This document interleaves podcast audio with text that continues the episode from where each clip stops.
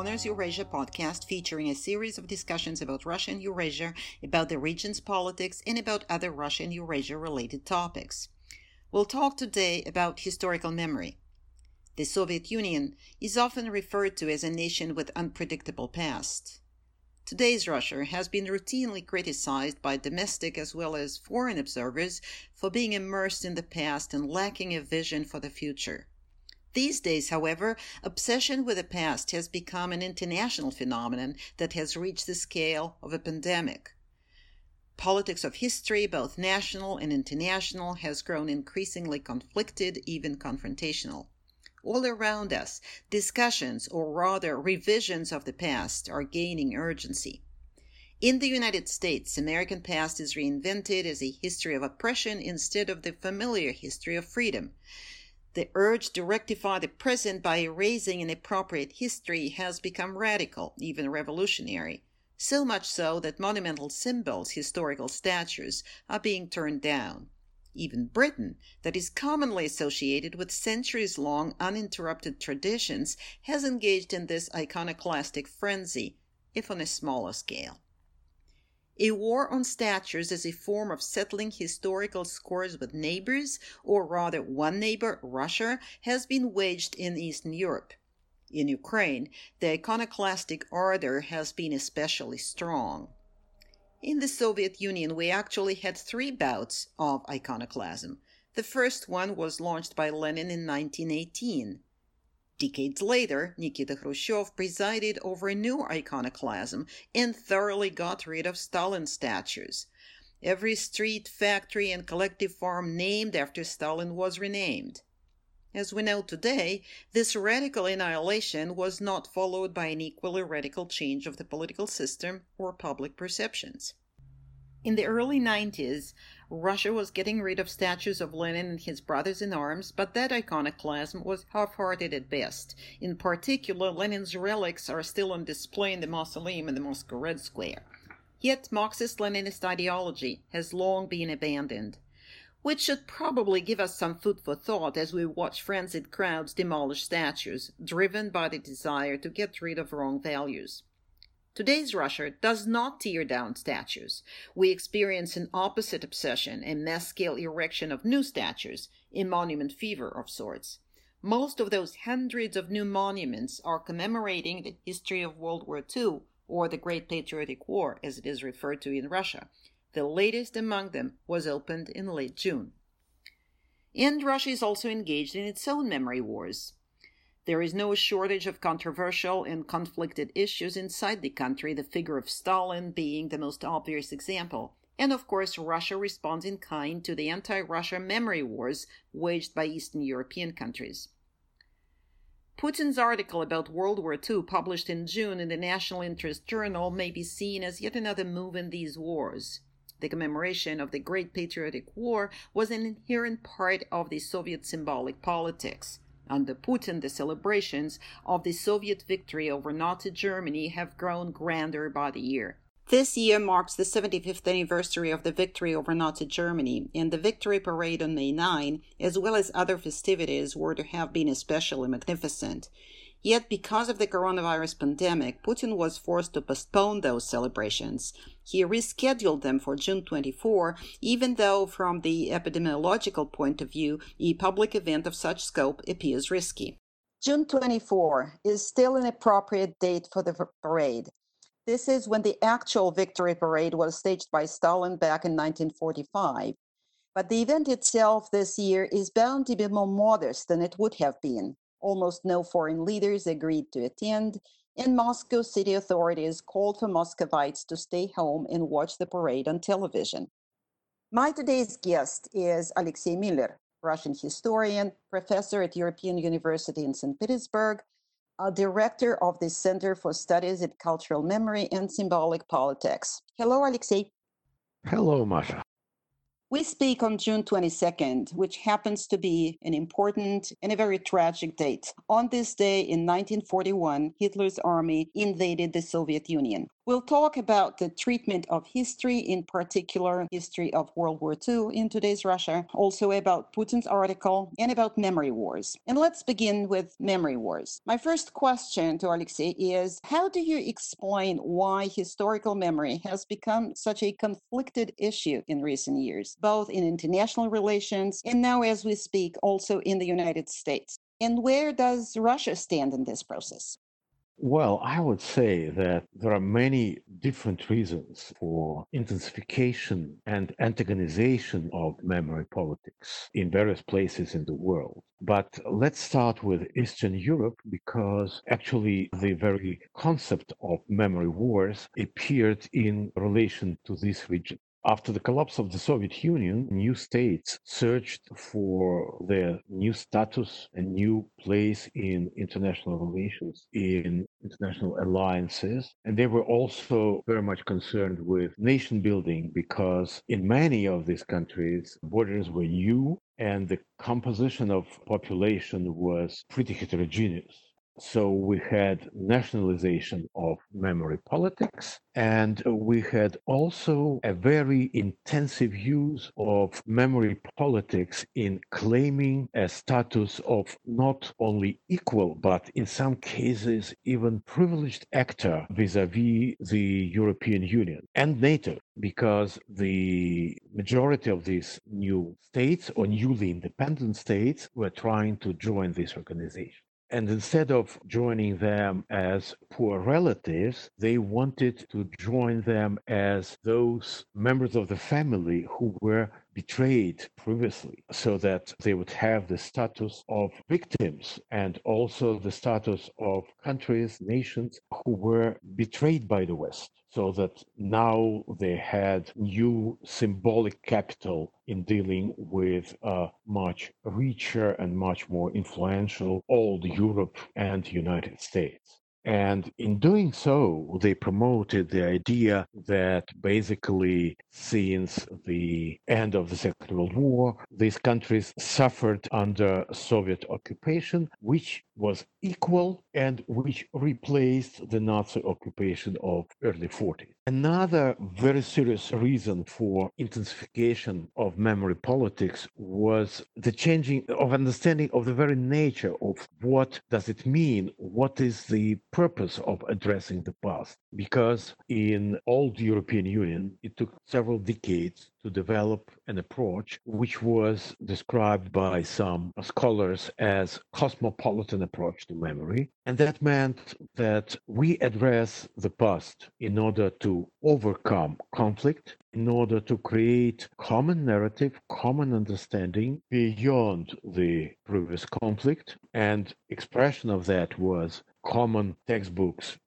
German, French, later German, Polish. So we look at the past as the space where we can overcome political, if you wish, because politics are about conflict.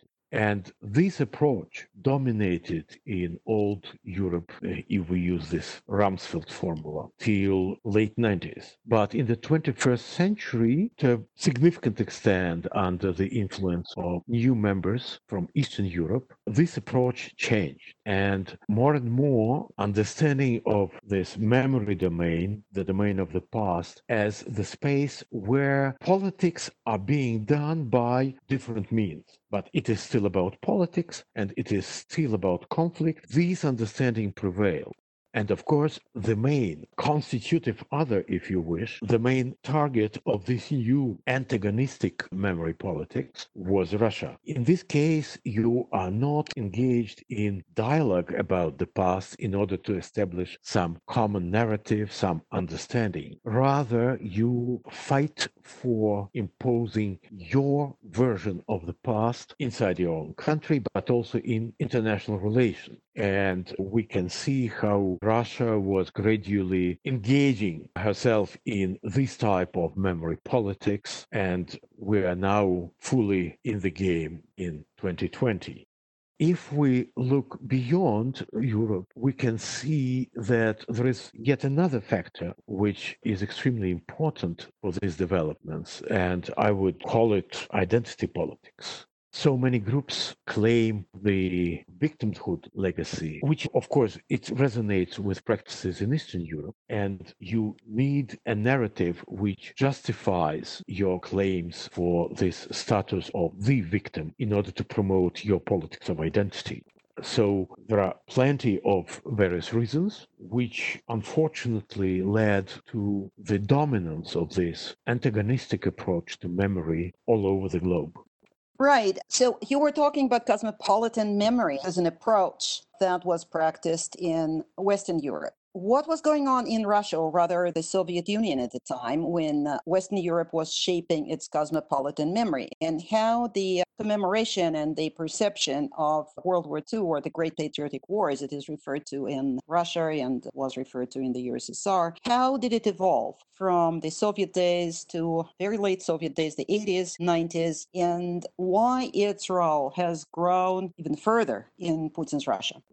Well, I would say that at the essence of cosmopolitan memory was the idea that nobody in Europe can claim the status of the main victim, particularly because this role was assigned to the European Jewry, which became the victim of Holocaust. Holocaust, since nineteen seventeen, became extremely important part of the memory of World War Two, and gradually it took really a lot of work, a lot of pain, and a lot of time for European countries to recognize that their nations were sometimes passive bystanders, but sometimes collaborated with Nazi Germany in performing Holocaust.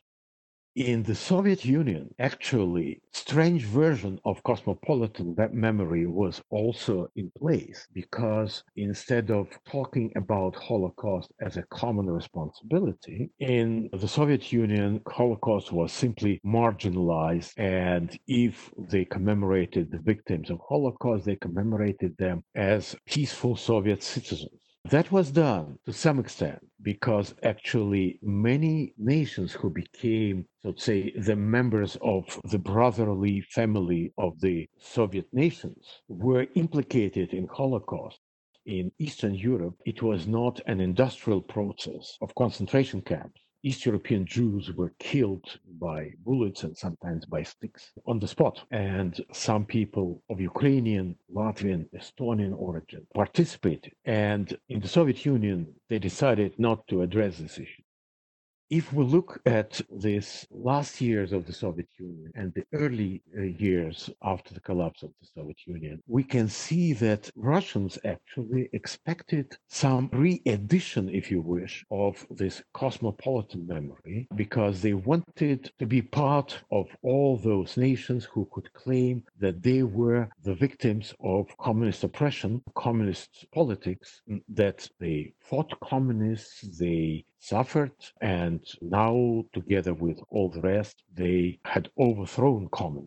And that would be the way to implement this cosmopolitan approach, which aims at overcoming conflict in dealing with the past. Soon they discovered that they are not welcome among the victims, and basically all what was done by the communist regime is attributed to this Russian imperialism. So gradually, we can observe this intensification of conflictual potential, growth of conflictual potential of memory politics in the region. And if we look at one very important dimension of memory politics, I mean institutionalization of memory politics. You need organizations to pursue various politics.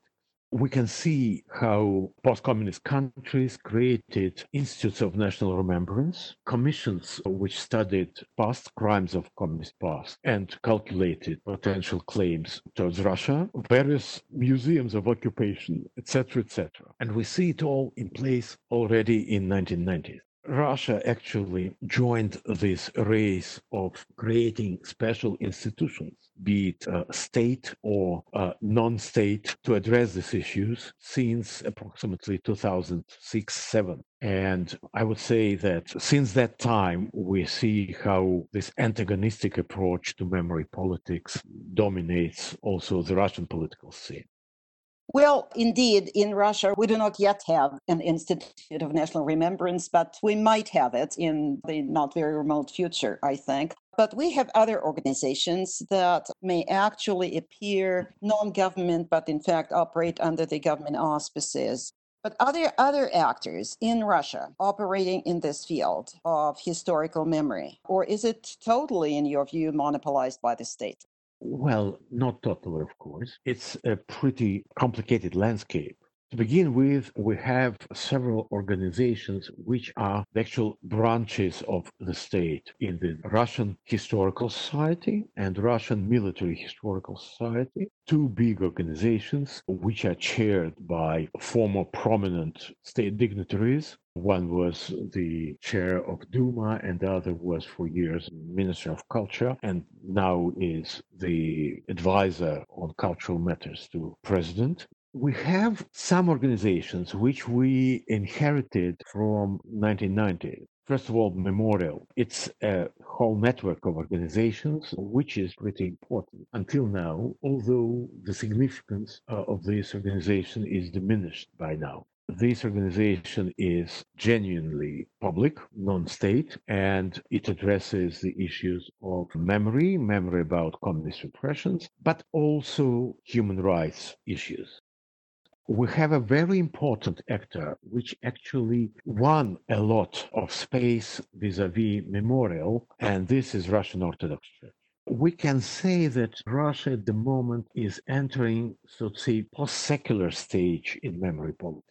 Religious forms of commemoration, also commemoration of victims of the communist regime, start to prevail. And we see it also in commemorative activities of twenty twenty, which is the seventy-fifth anniversary of the end of the war. But we also have to mention a lot of smaller, new public initiatives which are connected to commemoration not only of victims of communist repressions, but also to commemoration of victims of the Second World War. I'm talking about various associations, for example, of survivors of the Leningrad blockade. Leningrad was in siege for more than a year with over a million people dying from starvation. And commemorating these people is now an extremely important element of this memory politics in Saint Petersburg and beyond. We have an initiative which is called The Last Address, which is aiming at marking with special small signs the walls of the buildings, of the houses from where people were taking, so to say, to their last journey by N K V D, to their arrest, and then they were killed. It is a Russian version of a German initiative of Stolpersteine, such metal bricks which are installed in front of the houses from where Jews were taken to extermination camps by the Nazis in Germany, and also in many other European countries they have such initiatives. We also have a very special institution, which is not organization, but it is a practice. It is extremely important and significant for Russia, which is commemoration on the day of the memory of the victims of communist terror, which takes place in the central square of Moscow, just in front of the building of former K G B and K V D, where a huge stone from Solovki, an island where one of the first concentration camps of Gulag was organized.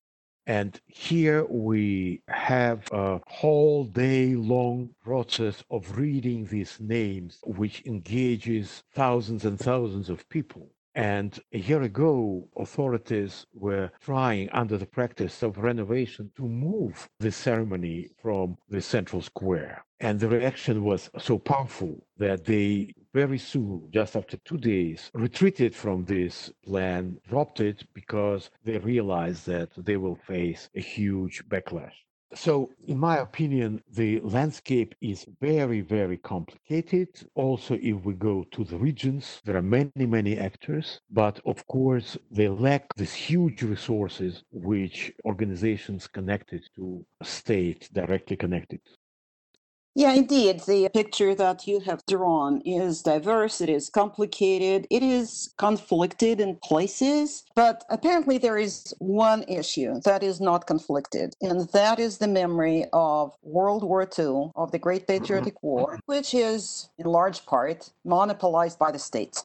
So I was asking you earlier, and you didn't have a chance to answer that question, why the role of the Great Patriotic War grew to such an extent that the farther we get away from those days, those years, the grander the celebrations of victory become. And there's no denial of the fact, I think it is impossible to disagree, that memories of World War Two are the most important ones in Russia. So why do you think the memory of the war has grown to such immense proportions? And would you agree that the official narrative of the war helps bring the nation together, whether you believe that the government narrative is accepted universally and in full, or maybe not really?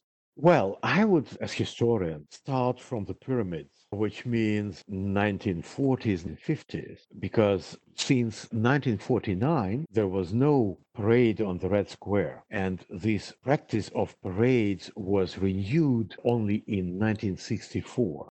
Some interpretations, I would say liberal interpretations of this, were pretty naive that Stalin was simply afraid of the war veterans. In reality, these commemorations, also with parades, did take place, but in places which were this stage of the war, I mean western parts of the Soviet Union. And exactly from there came the initiative to reinstall this practice of parades on the Red Square. It came from Kiev, from Ukrainian communist leadership. And by that time, Leonid Brezhnev, who came from Ukraine, was number one in political bureau, and they had an ear to talk to.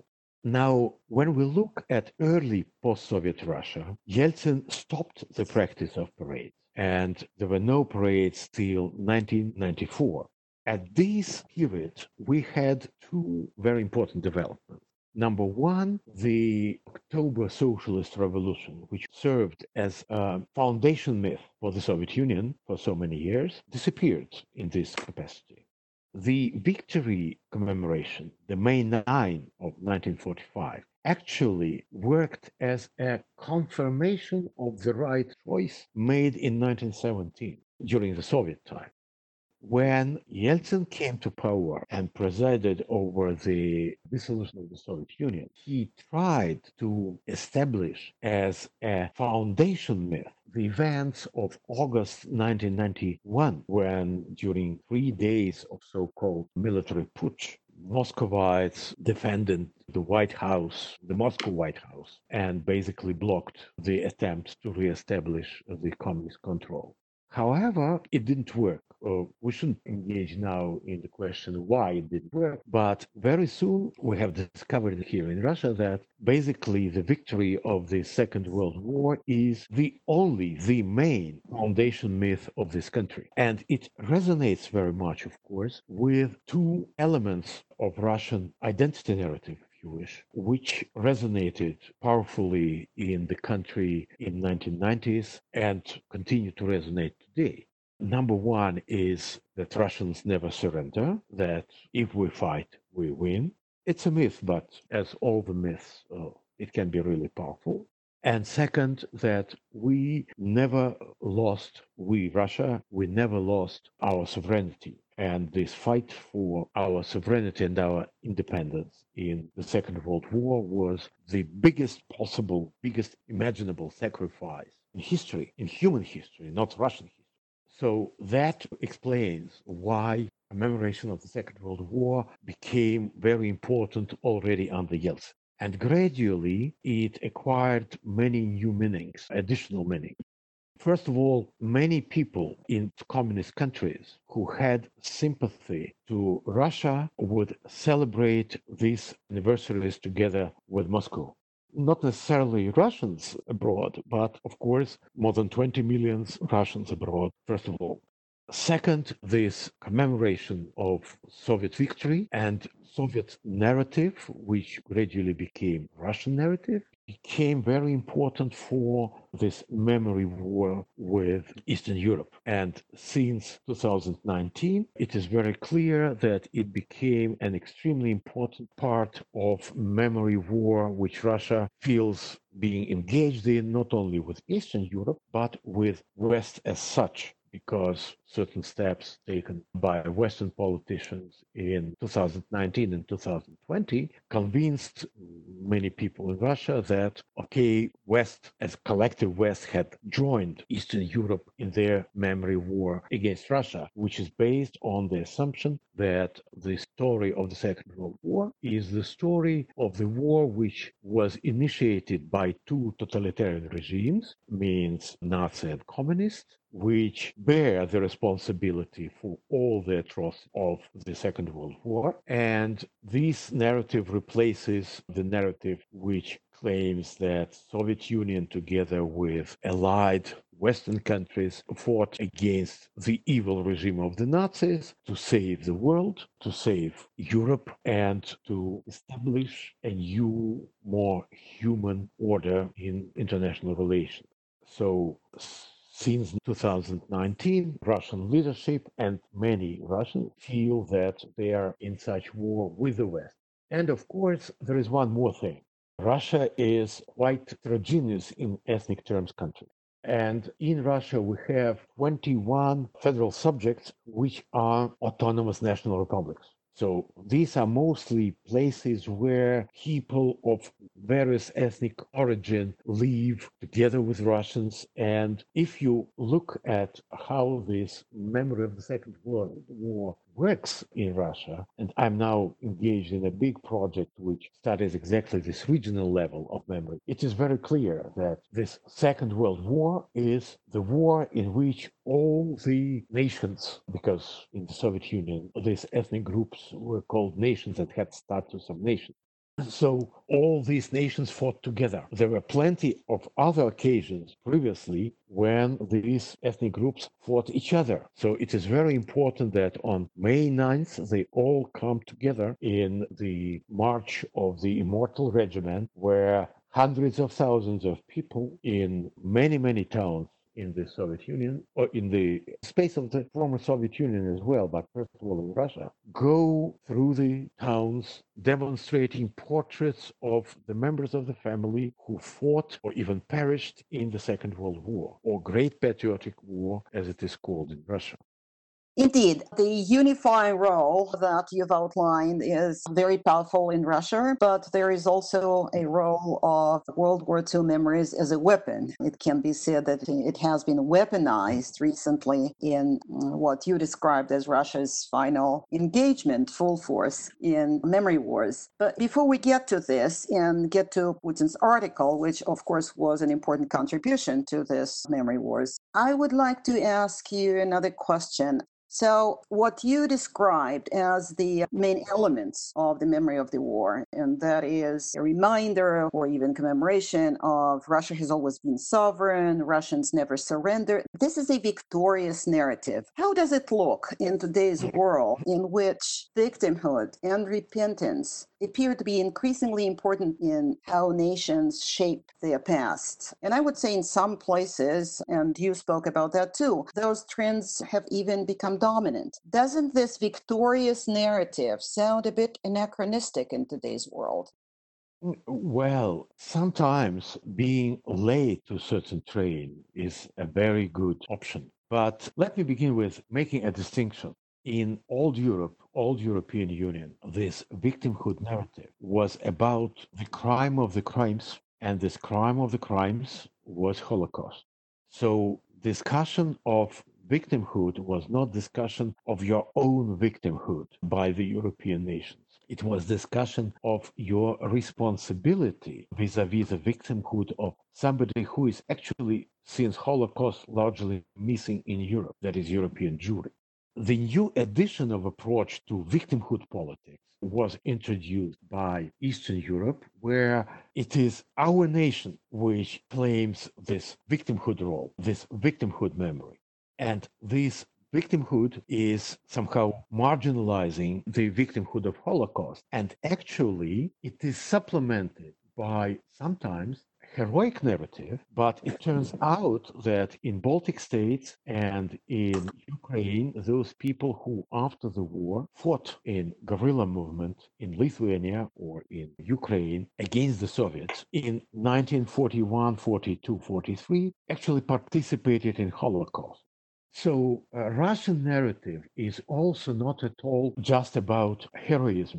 And it is very clear today that in Russian narrative of the war, victimhood is being stressed.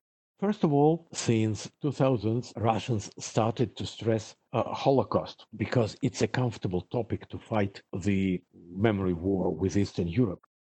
Second, more and more, the issue of the suffering of Russians comes to the fore, particularly when it becomes clear that it is also a space where memory wars are being fought in Europe. If you look at contemporary Germany, you will see that there is an ongoing debate about construction of a documentation center and memorial to the victims of Germany's war of annihilation in Eastern Europe. There are people who say that this center should embrace history of all the victims, Poles, Ukrainians, Belarusians, Russians. But there are also people who say that it should look at precisely non-Russians, Poles, Ukrainians, Belarusians, who are the victims, while Russians are more, so to say, perpetrators. And you can imagine that these debates, these discussions have a very clear meaning. So these discussions of were Russians able to do something good can be quite obvious and, I mean, in a certain sense, breathtaking in their arrogance, because the leadership of the European Union, I mean, the three main figures, in January twenty twenty, when issuing a statement about liberation of Auschwitz, which is perceived everywhere as, so to say, the symbol of Nazi extermination, they failed to mention that the camp was liberated by the Red Army. So it is a space of memory war, and every nation deserves a brilliant, heroic past. Not every nation has it. Uh, uh, well, let me interrupt you here. We are a bit short on time, and this is this is a beautiful line. But we need to discuss Putin's article, and your the way you talk about memory wars, of course, naturally brings us to Putin, whose very recent article in National Interest journal, which was a somewhat strange choice, I think may be seen, I wonder what you think, Putin's contribution to memory wars, even though Putin himself announced the article as a piece of historical research and thereby exposed himself to very hard criticism as, of course, not a professional historian. But would you agree that the article is actually not a piece of historical research, but a contribution of Russia's leader to memory wars? And from this perspective, what do you think he sought to achieve by publishing the article? And that will be my last question. Okay, again, as historian, I shall start not from the article, but not from the pyramids. I shall start with December twenty nineteen, when Putin gave a sort of a huge speech or a lecture to his allies in Eurasian Union, almost an hour, discussing the shameful role of the Poles in the pre-war period. And that was his reaction to the resolution of the European Parliament in September twenty nineteen, which exactly stated that totalitarian regimes are responsible for all bad things which happened to the world in the Second World War. It took him four months, and during these four months, not a single prominent Western politician criticized this European Parliament resolution. Putin's speech in December was extremely aggressive, in words, in claims, and actually I was pretty afraid of what is going to happen in January, when Putin was supposed to go to Yad Vashem in Jerusalem to commemorate the liberation of Auschwitz, because he was not invited by Polish leadership, which organized the ceremony on the spot in Auschwitz itself, Polish Oświęcim. And I was delighted to listen to the Putin's speech, which was very reconciliatory. It was not very aggressive. He mentioned, with several critical remarks, the shameful role of Polish leadership, of Baltic states leadership before the war, but his main accent was on that the necessity to establish some sort of uh, mutually respective dialogue about the causes of the war, about the consequences and the lessons of the war. And he was inviting Western leaders, and particularly the members of Security Council, to a meeting to discuss these things, assuming also that certain elements of the world order, like Security Council itself, should be preserved as the legacy of this arrangement. And exactly in December, January, he promised an article. And I think that this article now came as fulfillment of this promise, although he didn't hope that it will achieve his aim. And I understand that his aim was and still is to have such a meeting with American, British, French, and Chinese leadership in order to fix some new consensus about the Second World War, because the narrative which is offered by this tale of two totalitarianisms is absolutely unacceptable to Russia. So there is another very important achievement of Putin with this intervention, because if you look at the reaction to what he claimed to be a historical research, people found one factual mistake and quite a few omissions and concentrated on them. What is important here is that he forced the debate into things which were themselves omitted in the narrative which was coined by the European Parliament resolution. Because now Munich Agreement of nineteen thirty-eight is again in, and all the under-table negotiations are in. And the fact that Brits are still keeping secret the documents of negotiations with Nazis in nineteen forty is in. So what he did, he forced this new agenda. He did it by his own intervention because probably he assumed that, well, there is the point to come with ultimate resources into this debate. So that shows two things, in my opinion. One, that he takes it extremely seriously. Second, that he reiterated in this article that he wants dialogue. And he said that he wants historians from various countries to engage in research of new archives, I mean, newly opened archives. And he promised, and he already partly referred to opening of Russian archives and publication of Russian archival sources, and they are now really publishing a lot of extremely interesting. And I think that this is something which we should evaluate very positively, because also for Russian stage itself, such suggestion means that you cannot claim that we should fight rewriting history. Historians rewrite history every single day. That is their job. And I hope that point should work also for domestic arena in Russia. And I would also call your attention, last thing, to his point that the evaluation of uh, Molotov-Ribbentrop Pact by the Supreme Soviet in nineteen eighty-nine, when the protocols were published finally and the very pact was condemned, that this interpretation is valid, because there were a lot of people, quite prominent people in Russia, who were arguing that we should interpret this agreement with Hitler as a huge victory of Soviet diplomacy. And there is a Uh, draft of a law submitted to Russian State Duma, which proposes exactly such uh, interpretation and such a statement. So he blocked certain most notorious initiatives inside the country also by this article. If you ask me what I can say about this article as historian, it is full of omissions, but it also brings in all those facts, many facts, which are extremely uncomfortable for people in Eastern Europe who are engaged in memory war against Russia. Right. Well, if we are to trust you, and Putin indeed seeks an international consensus, I'm afraid he's not likely to achieve that. Based on what you've been talking about, I think we're in for more confrontation on the global scene and more memory wars. Thank you very much for this discussion.